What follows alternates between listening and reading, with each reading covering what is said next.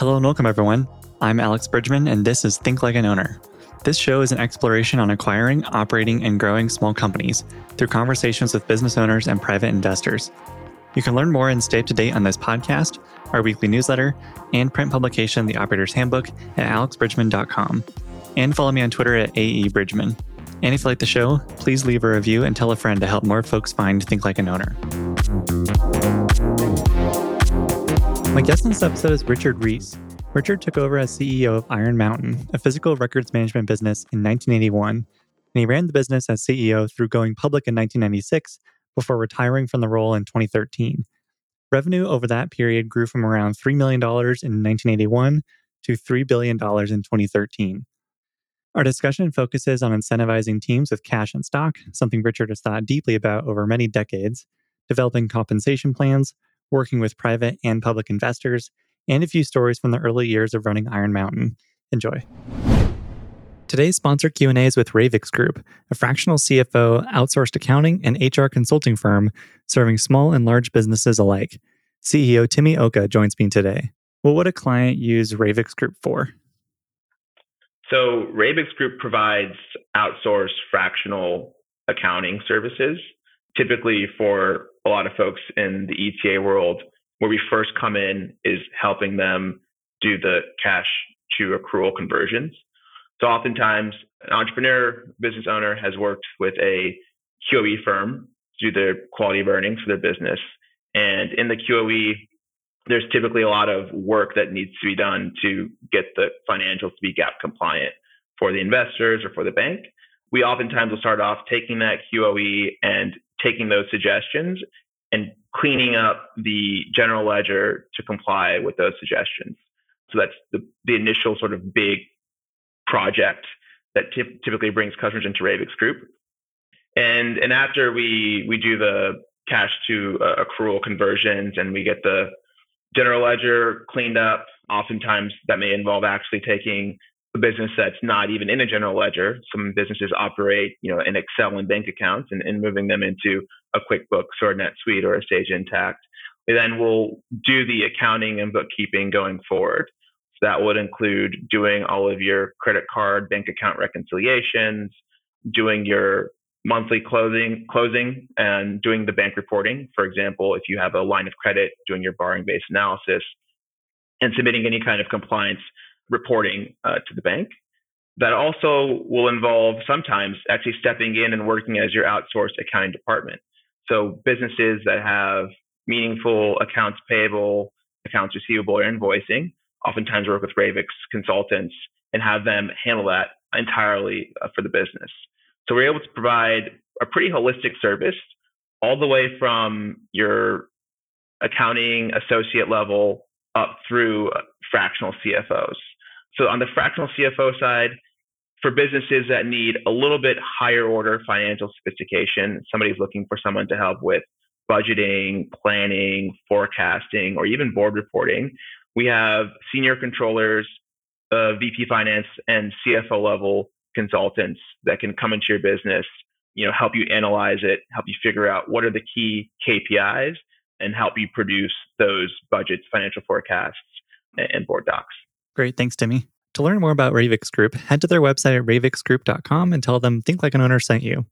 I also want to thank our other show sponsors, Hood & Strong, Oberly Visc Strategies, and Oakbourne Advisors for supporting the show. And now to the episode. Richard, thank you so much for sharing your time. Many folks will be really familiar with your background and time as CEO of Iron Mountain, but for those not familiar, can you give us an overview of your background and time as CEO? Sure. I got out of the Harvard Business School and took a job, in which I won't go in great detail. And then that one, as many of the new MBAs, they change jobs fairly early. I stayed about a year and a half and then went to another job where I learned a lot quickly, but it was a poorly run company, which is a great opportunity to learn, and under stress. And when you're under stress or duress, you have to learn or you get smashed. But at a point, I decided it was so poorly run that I probably could, I surely couldn't do worse. So I left and sort of launched what today is called a search. It was a self-funded search. We didn't have terms for it, but me and actually two other guys had worked together. We decided we'd move back to Boston. My wife was from here. She could get a job, and that was an important criteria. She had been a school teacher, and she was able to come back and do that. So, you know, we lived on, a Massachusetts school teacher's salary for quite a while. And along that, I augmented it by doing some case writing at Harvard Business School. And frankly, eventually they asked me to go into the class.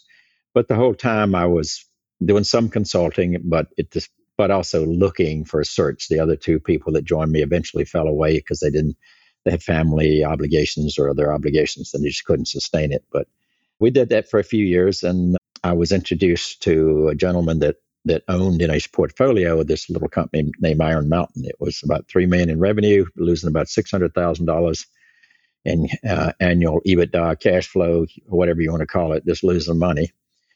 But it was an interesting business. You know, those days, maybe they were taught in business school. They certainly taught better to analyze businesses and business models. And this one was more of a gut call. I went out to New York. He told me, suggested I go out and look at it, which I did. And it was a front door of a giant cave with a big steel door on it. I went in this cave and found 14 acres of warehouses underground and trucks in and out and people moving around and boxes of paper stored, computer center data, a lot of computer tapes at the time, a lot of audio and video, and just a variety of corporate assets, information assets. And this was, frankly, we didn't call them information assets at the time. We just stuffed the store. But it was servicing New York City primarily, about a two and a half hour drive out of the city. And, I looked around and saw the names on some of the buildings and some of the boxes, and it was companies like IBM and Hartford Insurance, Connecticut General, Travers Light, a lot of stuff out of the insurance, financial world, and then big corporations. And I looked at it and I said, this is pretty interesting because I didn't have a strong tech background. I figured just hard work and just maybe mainly hard work, I could do okay. So I cut a deal with him, much like a search structured deal. It turns out it was for options. And in this case, options and a cash bonus. And in the first year, we turned around the loss from $600,000 and we started making money. Thank goodness to the fact that the business was growing without a sales force, little things that are nice to have in the early years. We had a lot of recurring revenue, high switching cost. It's a great business. And our customers were arbitraging labor, mainly warehouse costs or storage costs between Manhattan real estate and upstate New York real estate, which gives you quite a bit of margin room, particularly if you store it in different ways and so forth. So, I cut the deal with him. And after the first year, I learned the difference between being profitable and having free cash flow. And it turned out that although we went from negative free cash flow to positive in the first, year, we still didn't have enough money to fund our growth because it's a capital intensive business. And the faster you grow, the more capital you consume. And so I very quickly learned that I better figure out something about finance, which, by the way, I had never really taken a finance course in business school. Never thought I'd ever need it. It shows how smart I was, because over the years, I have raised, $5, $10 billion. I've learned how to behave in the capital markets, but it was all on the job training. But we went from that and went through a variety of stages. I took over as CEO in December 1981, and I retired. I went through an episode where I retired temporarily and came back, but finally in March of 2013. So I think that's about 20 years, give or take, or 30 years, give or take. And it was a long run. We went from that $3 million revenue, losing money, to when I retired, we were north of $3 billion. And had free cash flow of about $1 billion a year, $1.25 billion. It was a very interesting run. We raised capital in the private markets. We raised capital in the debt markets. We raised any way we could. We eventually went public in 1996. So about half of my tenure as CEO, I learned how to operate in a public environment, and I learned a lot of lessons there about consistency of message, about. In fact, what I learned is that you hear a lot about people saying, you got to take care of all your constituents, your shareholders, your employees, your community. Well, most people don't really understand what that means, particularly when it comes to shareholders. They actually believe it just means making the most money. And of course, sometimes that's all you need.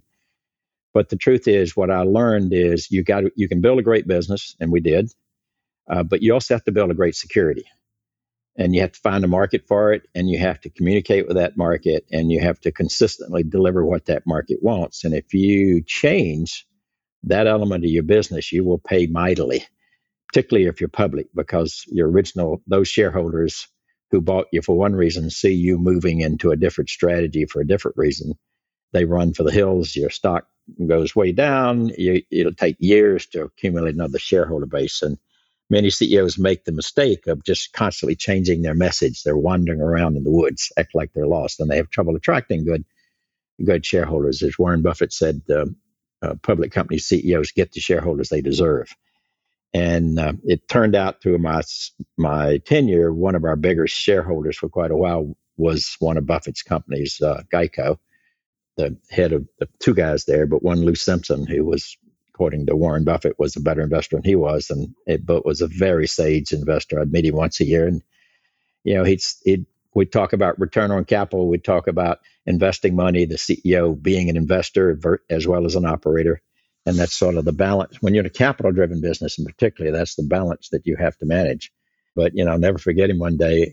He said, "What's your return on capital?" And I said, "We can do 15% all day." Before we lever it, and which we could. And he just looked at me and says, "Then I'll be your shareholder forever."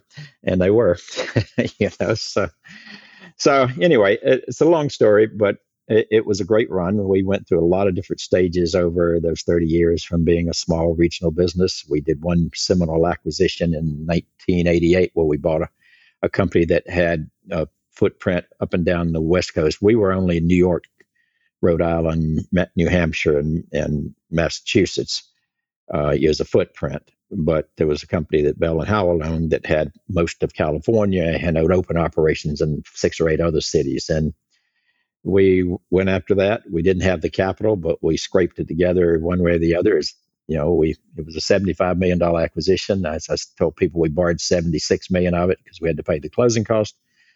But, it basically was an interesting ride. It was a market in which, if you catch the capital markets right, in which debt was readily available and fairly cheap. And we were able to pull it off, and the capital markets collapsed within 2 or 3 months of us closing. We couldn't have closed it 3 months later.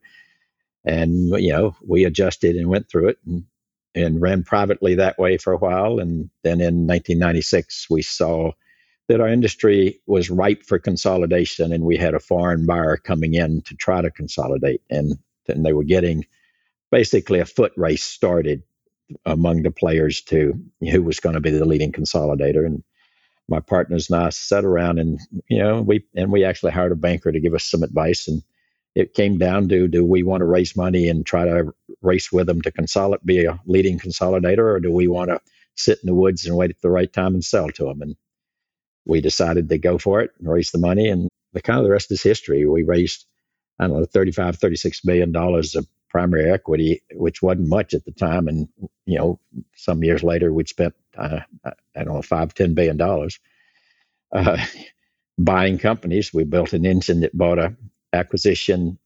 Eventually, once you got up to speed, it ran about 15 years at a pace of a deal every 3 weeks somewhere in the world on 4 continents. And it was a race. We outran that particular company, and actually my successor, after I retired, eventually bought that company out of Australia. So it was a long, hard race, and we had a really good time doing it. And, I couldn't ask for better. Once you became public, what became easier and what became harder? Well, once you go public, first is you spend much more of your time communicating with shareholders than you do as private. And second, you have to become much more guarded with what you do say in public to anybody. If you're private, you can talk about your business. You can tell people lots of things. It doesn't matter because your security is not tradable. But if you're sitting on top of a tradable security, you have to be very careful. And that really changes who you can talk to about what and a lot of things. That and the fact that the public markets have an extreme drive for, quarterly performance. And that's a double-edged sword. That drive for quarterly performance sharpened us in terms of just more precise execution, paying much more attention to deadlines and timeframes of things we're doing, so that if we're investing money we continue to keep the quarterly earnings growing, or at least on target to so-called expectations. After a while, it becomes a real treadmill, though. And for many businesses, and one of the reasons private equities can be so successful is if a business needs to be fixed, you just can't do it in the public markets anymore. There's just no patience to wait on you to fix a business. If you're growing, it's a great place. And if you're growing and you need capital, it's a lot of capital. It's not the only place. And that's what we were. We were growing well. We needed a lot of capital. So I learned how to build a good security. We did well. And we got good multiples, traded well. We had our bad times. We made our mistakes. We missed our quarters occasionally. But by and large, we did pretty well, and we're well rewarded for it. So there's a lot of good and bad about being public. More and more, I will tell you, it's getting harder as a public company. Just the amount of regulation. I know everybody talks about it, but until you've lived it, you really don't understand the amount of bureaucratic things that the government has thrown at public companies in the last 10 or 15 years. Well-intended, most of it, but as typical with a lot of laws, poorly designed because there were too many cooks in the kitchen pushing and pulling in different directions, and you come up with just strange answers that you do a lot of time, energy, and work to try to, meet what they are doing, and not just the spirit of the law, but the precision of the law, the requirements, and that stifles growth, and it increases overhead and cost of doing business, and on a worldwide competitive basis, it hurts us as a country. But that's a trend that's been going for quite a while now, and I don't see anything but it getting worse. And as our politics are so separated, and people are just, what's really happening in the U.S., in my opinion, is the pie is not growing as well as it once was. And everybody of all places is fighting over their share rather than everybody pulling together to make the pie grow bigger. And that's not a recipe for long-term success. And it's a little bit of what, Europe and the rest of the world, the non-emerging part of the world looks like. If you go over that part of the world, it's slow growth. It's a very different way of doing business, so forth. So a lot of pros and cons. I'm glad we did it. We couldn't have raised as much capital privately or as easily as we did, and being so much more in our own control. But like I say, it has its pros and cons. Richard, one topic I know you've thought a lot about is management incentives, to our podcast title of Think Like an Owner. But before diving into incentives, how did your management team look initially, and how did it evolve? Perhaps it'd be easiest to think in maybe snapshots of every 5 years or so. Well, I don't know precisely 5 year increments, but when I first arrived, I had a head of operations who was a great person and a great head of operations, rock solid human being. Never been to college, but didn't matter. He was smart as anybody else, and smarter than most. I had a bookkeeper. Well, I had a controller that I fired in the first week. It's a funny story, but I won't bother you. We don't have time to go through it, but I fired him in the first week because he wasn't doing anything. He was there because the owner had prior management was upset because prior management couldn't provide good financial data and reports. And so they made him go hire a controller, and the guy they hired didn't know what he's doing either, and didn't do any work. So I just cut expenses and went on. But I found in there a bookkeeper who did know what was going on, and these are the days before computers. I mean, this was all manual bookkeeping and green sheet accounting and, ledgers and so forth. And I had, that was it when I walked in. I had a legacy head of operations that stayed with me about a year, and a legacy president that stayed with me about a few months. And they were helpful in transition, but they moved on. It just sort of wound up with me and the fellow I told you at first about, his name Don Hughes. And Don and Patty Seppese, who was we made her the controller. Eventually, she was the bookkeeper. And then I hired a head of sales. And that was it. That was the team. And we ran that way for a reasonable period of time. And then over time, my first job when I got in there was to figure out, I went to the first staff meeting, and we had a facilities manager. And I was telling them, I was the new guy, and we were going to do all kinds of great things like everybody else who gets in this situation, for motivation. And, I could see a little skepticism in their eyes. And finally, this one guy says, well, you're not the first guy that ever come in and tell us that. So basically called BS on me and he sort of said, it, so how you going to do it? And I said, what do you need? What do you mean? He said, well, you know, we got so much deferred maintenance. We need to fix this thing and that thing. And, you know, we don't have any money.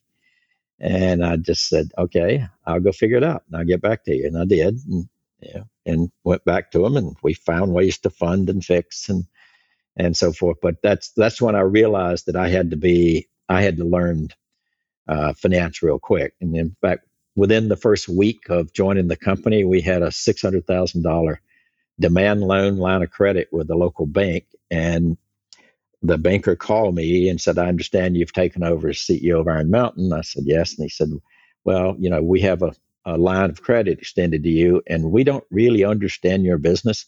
And so we want you to pay us back. And so I had a demand to call of my loan within a week of being on board. So I had to go over to see him and suggest a couple of things. One, we don't have the money to pay you back. So let's talk about the schedule and, you know, give me some time to go finance you out. So between the internal people telling me, you got to find some capital for us if you're going to do something with this business. And my banker telling us he wanted all of our earning power back overnight.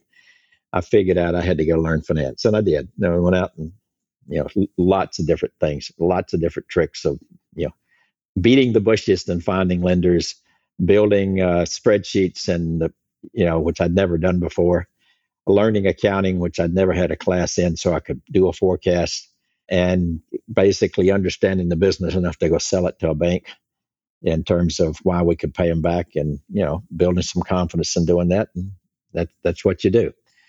And I think it's indicative of my experience, at least, of, you know, for searchers joining smaller companies, is you got to get hands-on sometime in the most important details just to learn them.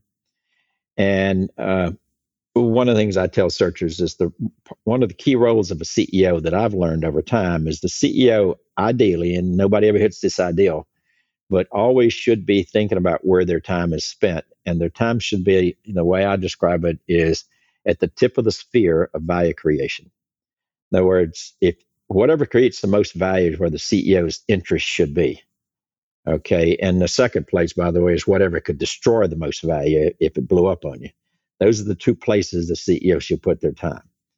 And if you think about that way, I didn't think about that way at time. I did it out of the necessity of the two data points I've told you about.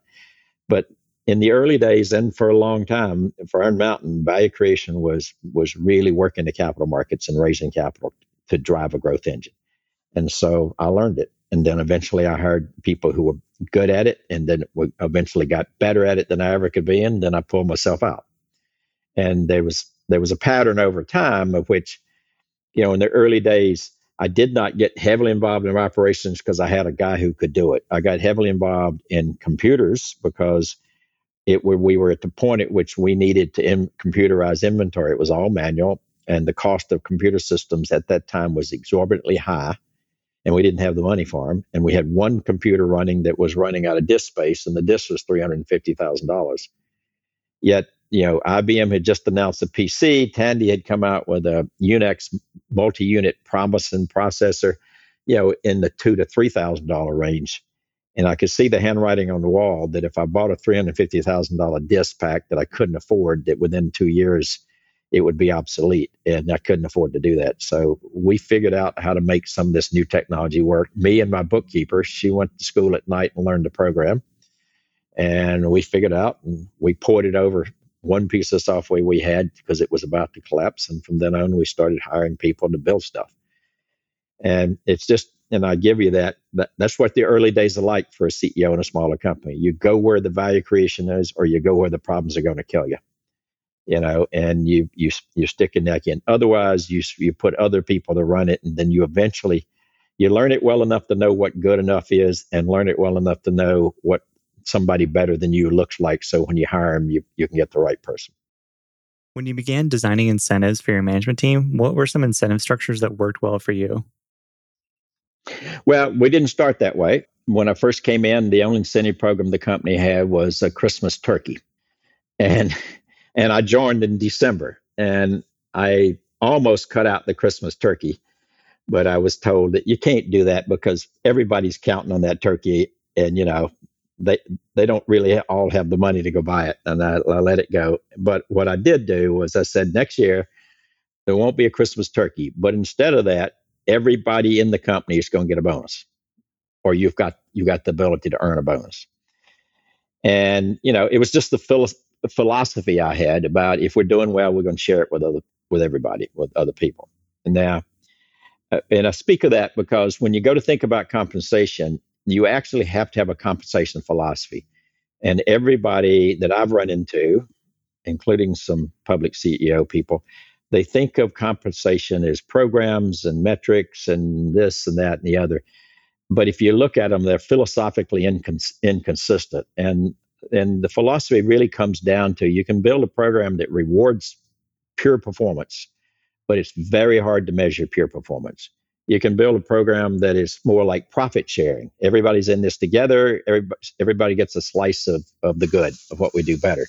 And you can build a program that's mixed, that at certain levels of your organization, it's more like profit sharing.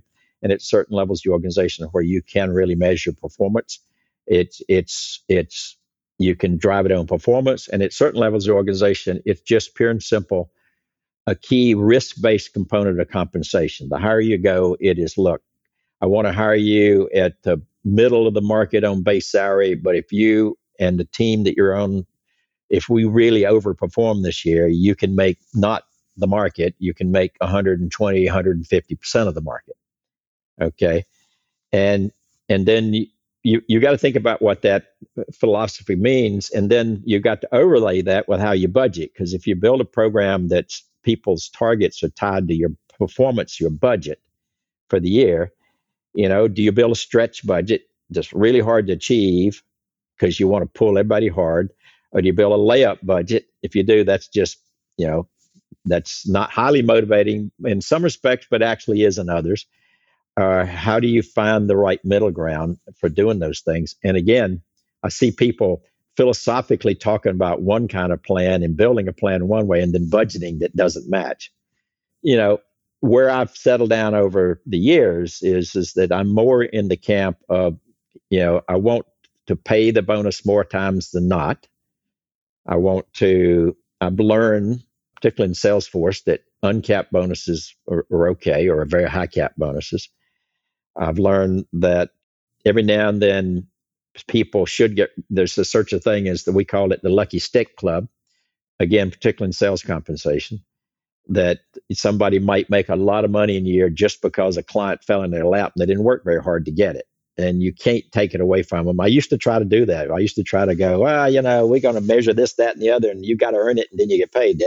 That doesn't work. It demotivates. It does a lot of things. You just have to allow the lucky stick to hit people occasionally, and that motivates everybody else, hoping they have a chance of getting tapped by the lucky stick occasionally. But you learn those sort of things. But it comes down to, what's your philosophy? How are you going to budget and measure against that philosophy? And then you build programs that pay differently at different levels. And it's all about how much, and then the last thing about compensation, that all the compensation starts with not thinking about a bonus plan independent. What you think about is, what is the total compensation for the job? And what do you believe is the market compensation for a particular job? A lot of jobs you can get market benchmark data that'll tell you that. A lot of jobs you can't. But if you can benchmark enough of your senior people, then philosophically, I approach the problem of internal equity. If it's fair to pay an EVP a certain target compensation, then what's it fair to pay one level down, two levels down, three levels down? You want some parity, not equality, but consistency there. But all of that goes to saying, what's the total compensation, which is usually made up of one out of three components. The first one is base salary. The second one is cash bonus. And the third one, for some jobs, is equity. And I can talk about equity in a second, but you put a number on it, or a range of numbers generally for a job. And you say, all right, if we hit the performance we want to hit, what does this person's target total compensation? Once you know that, you figure out, what's my mix? How much is base? How much is cash bonus? And how much is equity? And the higher you go, philosophically, I believe I want people to have more leverage in their compensation. They should get a base salary that will cover the standard of living that's reasonable for a person at that level. And they should get a cash bonus that if we're hitting a home run, they can increase it by 20 to 100%.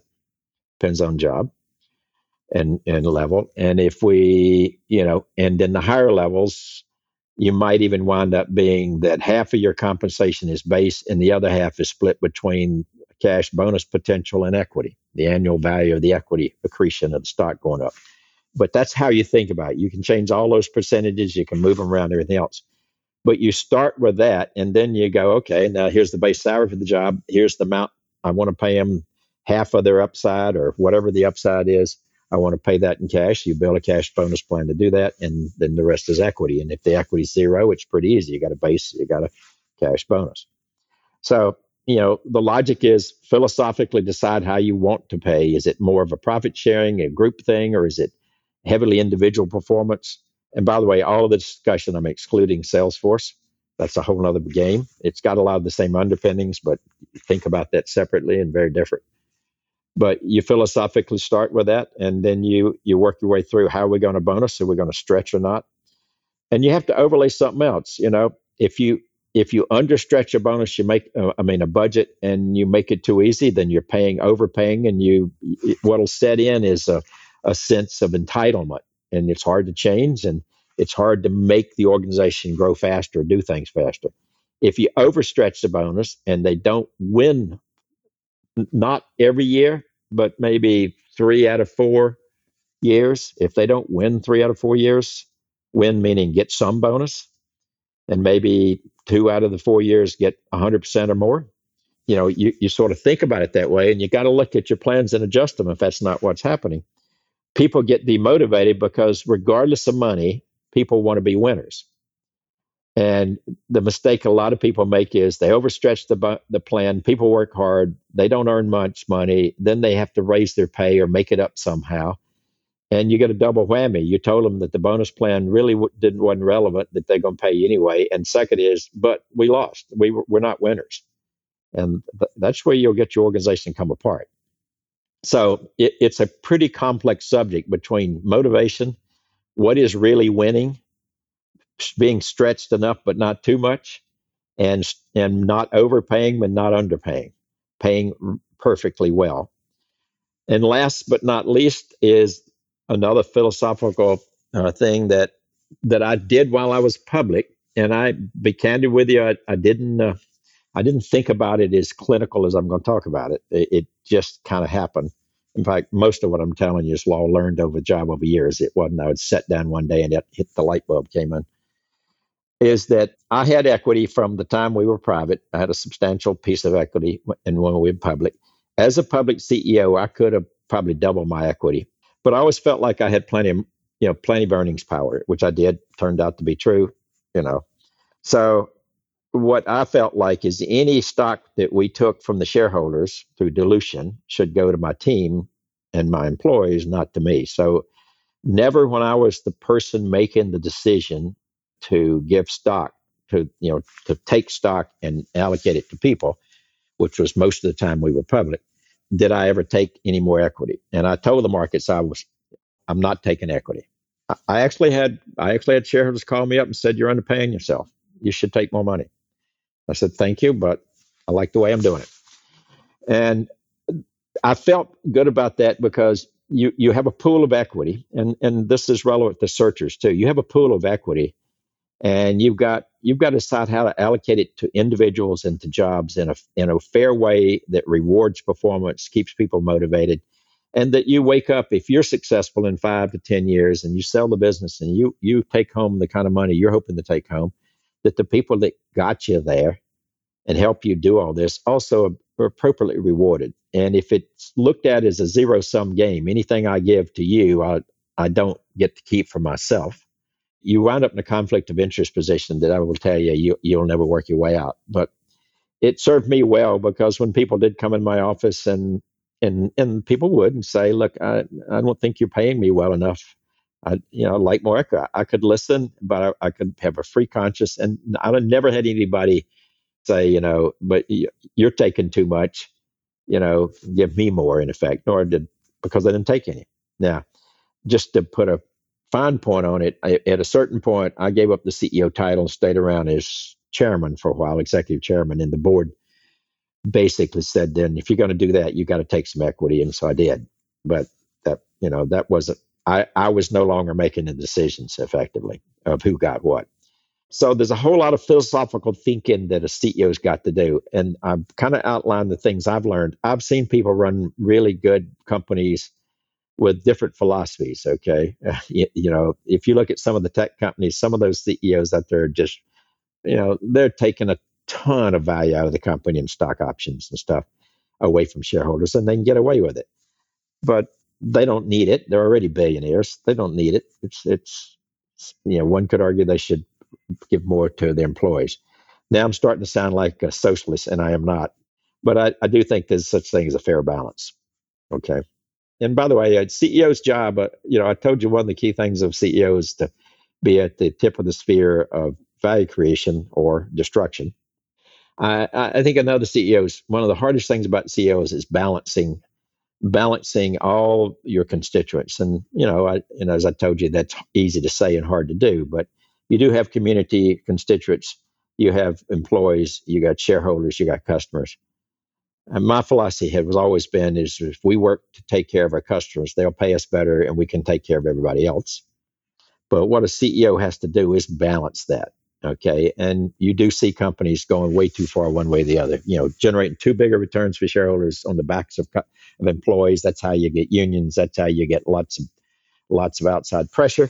Today, you get outside pressure regardless, though. There are a lot of good companies getting pressured that are not doing that actually are well rewarding their employees and their community. So the world's gotten a little out of balance. But one of the hard jobs of CEO is just watching that balance all the time.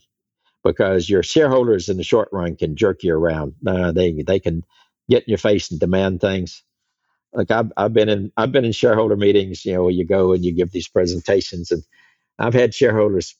Well, I told you we were free cash flow negative. We were free cash flow negative for maybe 15, 20 years as we were growing so fast, raising capital all the time. And shareholders would always ask me, when are you going to give us any free cash flow? And my answer always was, I'm going to make the biggest cow I can build before I start to milk it. And I just sort of write it off that way. But as we got to the point where, we were gushing cash, I'd have shareholders stand up and say, when are you going to start paying a dividend? And then I have another shareholder stand up in the same room and almost scream at him and says, if he pays a dividend, I'm selling the stock because they're better investors than I am. I mean, you go, and that's the other lesson I message. You listen to all your shareholders, but don't do what any of them tell you. Any one of them. You have to have a vision of where you're going. You have to communicate it consistently to your customers, your shareholders, your employees, and you just got to drive there, and you got to be right. Okay, but if you do, you can fend off all the rest of it. But if you let one or two shareholders influence you, and you turn on a dime and do something, you're going to run off the other half. And that's the hard part about being a CEO is you're in the middle of all this. You have to take it all in and you have to stand up for what you believe and you have to communicate it and drive it and just take your lumps for what happens. It's your responsibility. What challenges did you run into with equity compensation within your management team? Well, the challenges, there's a couple of challenges is one is you need to manage dilution on behalf of your shareholders. You are the representative of your shareholders. And so that is a zero-sum game of returns between your shareholders and your employees. So there's a limited amount that, you can work with. And there are ranges in that, and you can rework it over time, but there's a limited amount. Then there's how do you decide to allocate it, how deep within your organization? And I think of equity in that vein is there's really two types of equity. There's giving people a small amount of equity that sends a message. And the message is, we value you and you're on the team. And then that you can distribute reasonably broadly, not necessarily 100% of all employees, but pretty broadly in management ranks if you so choose. And then there's equity that is truly part of your compensation package. And remember when I talked about first, you got to think about total compensation. Well, when you're distributing equity as, and I don't mean to denigrate it, but as a tip, so to speak, it just the touch on the shoulder that says we value you. You know, you don't nick their cash compensation because you gave them some equity that might turn into something big. You just hope one day they wake up and they've made money that's beyond their wildest dreams, but it's still not millions of dollars, okay? Because their dreams are not there. But for your senior management team, it has to be a key part of the compensation. So the challenge is how much, and attracting people who are attracted to that are willing to take that risk. And that's the key part. If you're philosophically sound and you can communicate it, when you're hiring people, you will hire people that are comfortable with, I'll take more upside opportunity if I believe in what you're saying and I believe where you're going. The mountain you're trying to climb is worth climbing, and that you're the right people to be with, okay? And we wanted to attract those kind of people that were hungry, that were risk takers, and so forth. So you do that. And then last, the other challenge is the average person does not know how to value equity. And in fairness to them, you have to be careful how you communicate it, all right? But if you don't communicate what it could be worth, and if you're not rational and fair about it, you are giving away, you're wasting money. You would be better off just to give them the cash, okay, and so forth. The trouble I have with that is, at least in our case, you know, if I'd have given people cash and held the equity, the shareholders would have made more money and my fellow employees would have actually made less. And I felt that I was willing to take that risk. So I spent a lot of time, energy thinking about how to communicate it, because the whole concept of Black-Scholes value and capital asset pricing models and all this stuff is way over their head and not even that relevant to a particular private company.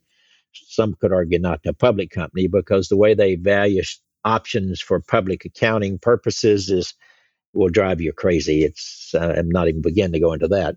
So I got down to basically conceptualizing. I built a spreadsheet for all the key people, and I would my concept was, if you think about equity, if I'm giving you stock today that's I can show you, particularly when you're public, you know, if I'm giving you the option to buy stock today at $100, let's say, and I'm giving you $100,000 worth, 1,000-share option, and it's got a 10-year life, you can Black-Scholes value that, and Black-Scholes will tell you that's worth somewhere between $100 a share. It's worth between $50-$55 a share. But you can't turn it into cash for that. But that's what they would tell you it's worth. What I would tell you it's worth, because you have the average employee or even manager has a different discount rate, alternative earnings rate than the company and than the market would have. What I can tell you is it's like me giving you a free loan with no interest and no recourse. And so I'm loaning you $100,000 to put in the market into our stock. I never want the interest back, and there's no recourse. Okay. I get back to my principal because that's the strike price. What's that worth? You know, I don't know, but I can do math that says we kept 5-year future forecast, and then you haircut them. You know, I can do math that says these ranges of outcomes, if you hold that option for full 10 years and we come anywhere near our plans, plus or minus 20, 30%, or plus 10 and minus 30, this is the ballpark of what the stock should be worth, assuming there's no multiple accretion. And I could also argue that as long as the capital markets are reasonably stable, if you hit the targets you have on the table, you'll get multiple accretion. So you can start to put numbers that show people. And I would tend to run those numbers on a 5-7 year basis and look at that as a ratio of their cash comp. And that's just the way I tend to look at sort of saying, you know, if somebody could if they had a chance to double their cash comp per year over the next 7 years, that's a pretty good ride for a lot of people, okay?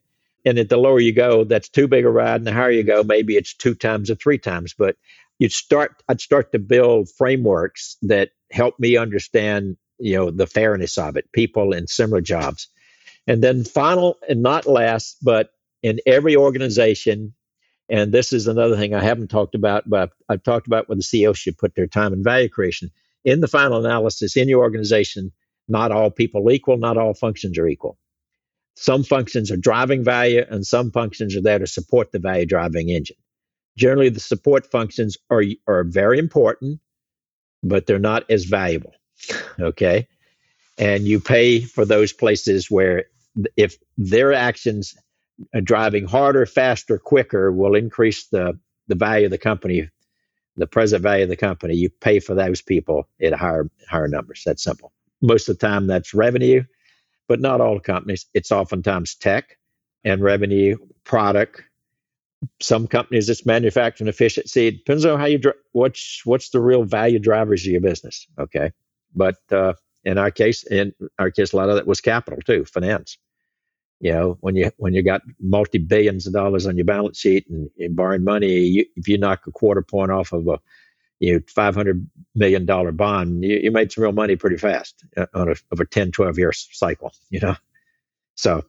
But those are all the things that go into it. That's what a CEO's got to think about. And last but not least is, I've seen a lot of CEOs go, okay, I got the compensation set and I'm done. Okay? No. If you philosophically got it aligned, how to think about it, and you communicate it well, and your budgeting and management processes are aligned with it, it is a key motivation tool. It's a key hiring tool. And it's a key tool for just letting the thing run with you being hands-off. Because the last but not least component is you want to make your incentives align. You win, they win. Pretty simple formula, okay? But you got to analyze to do it. Now, a key way of doing that is how do you build your compensation? Where's the value driver? I can tell you in a lot of businesses I know, the value driver. I know one business where the value driver is right on the front line. So we start by building a compensation plan for the front line and work our way all the way up to the CEO. Our business, Iron Mountain, the value driver we're in, and goes back to your question about how to think like an owner. We had city managers, think about branch managers all over the world. And we wanted them, we went through cycles. In the early years of growth, we wanted them to think like managers. So we built a plan tied to their program, how they did against their budget, and their budgets were hotly negotiated. I mean, city by city, line item by line item, negotiated. It was a long, arduous process of building a budget. But once we locked it down, if they hit that budget, they made some good money. And if they exceeded it, they did a lot better. And we then tried to give them the power to make the decisions that would influence that.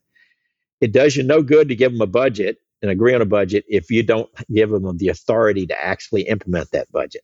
Okay? And that's the mistake a lot of people make. They'll build a budget and not actually give people the power to implement it. We did that for a lot of years. And then somewhere along the line, we decided, by the way, in my opinion, incorrectly, although I participated in the decision, it's one of the many mistakes I made, and a little bit pushed by customers. At one time, we would have 3 business units because we had 3 lines of business in a city. And we were confusing the market because we would come at a customer from 3 different places with sometimes 3 different logos. But we were running pretty well, but less efficient. We were growing well. Okay. And we decided we would consolidate into one business unit per market and bring together all 3 business lines. And, you know, then things change and they lose control of all their pieces.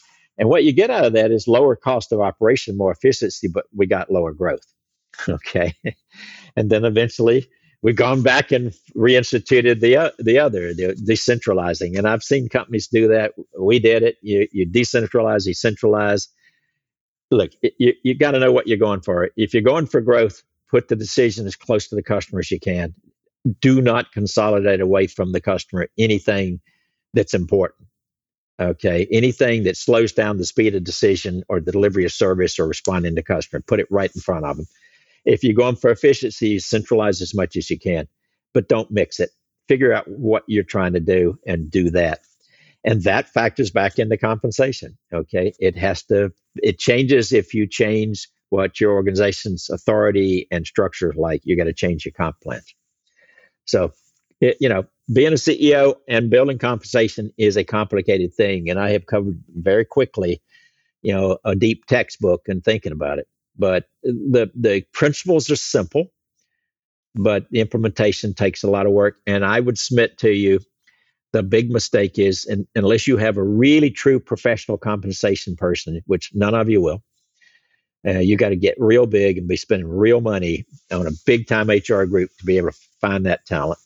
And even then, the CEO needs to weigh in pretty heavily in the design of the program and how it's implemented and everything else. because it is the foundation of the CEO being able to be hands-off of a lot of stuff. You get compensation right, you get the right people in seats, you get a sentence of line, leave them alone, go off and build value somewhere else, let them run, and then monitor it. And then if you feel like you got the wrong person, change it. If your compensation system is not working right for that part of the business, change it.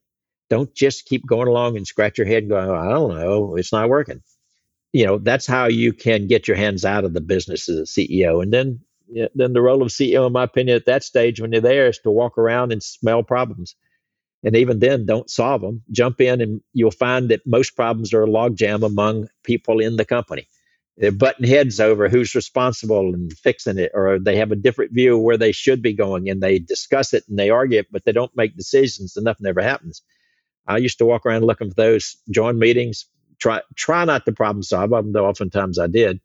But what you would typically say, okay, I get it. You guys go fix it. And the problem is you don't have money. I'll find you the money, but you just go decide, agree on what you would do if I get you the money, and you let them fix it. Why don't you make the decision? Because if you take the stick out of their hands, you know, they won't be accountable. So the other thing I learned is if you let people make decisions, you'll get more accountability. And one of the things you really want to build in an organization is one that's accountable. A lot of big public companies are not, they lose accountability a lot. We struggle with that as we got bigger, a lot, okay? But, and you got to be careful in a smaller company hiring from a big company, because they might be knowledgeable of the subject matter, they might be a lot of things, but they're not likely to be accountable leaders and managers. And that's what you're looking for. You can learn the technical stuff. You give me good accountable people all day. And, you know, you asked me at the beginning of this, what I had, I mentioned the name of Don Hughes. He's unfortunately no longer with us on this earth, but he was a great guy. But if all things, he understood accountability, he understood leadership, he understood people. You're looking for that talent. If you find one or two good ones, you can just go all over the place. I mean, it's amazing what you can do. And if you don't, you're the one going to be always doing it, and you're going to be the bottleneck. And, you know, you're not going anywhere, because you can only do so much. One person can only do so much. Richard, thank you so much for sharing your time. I really appreciate it.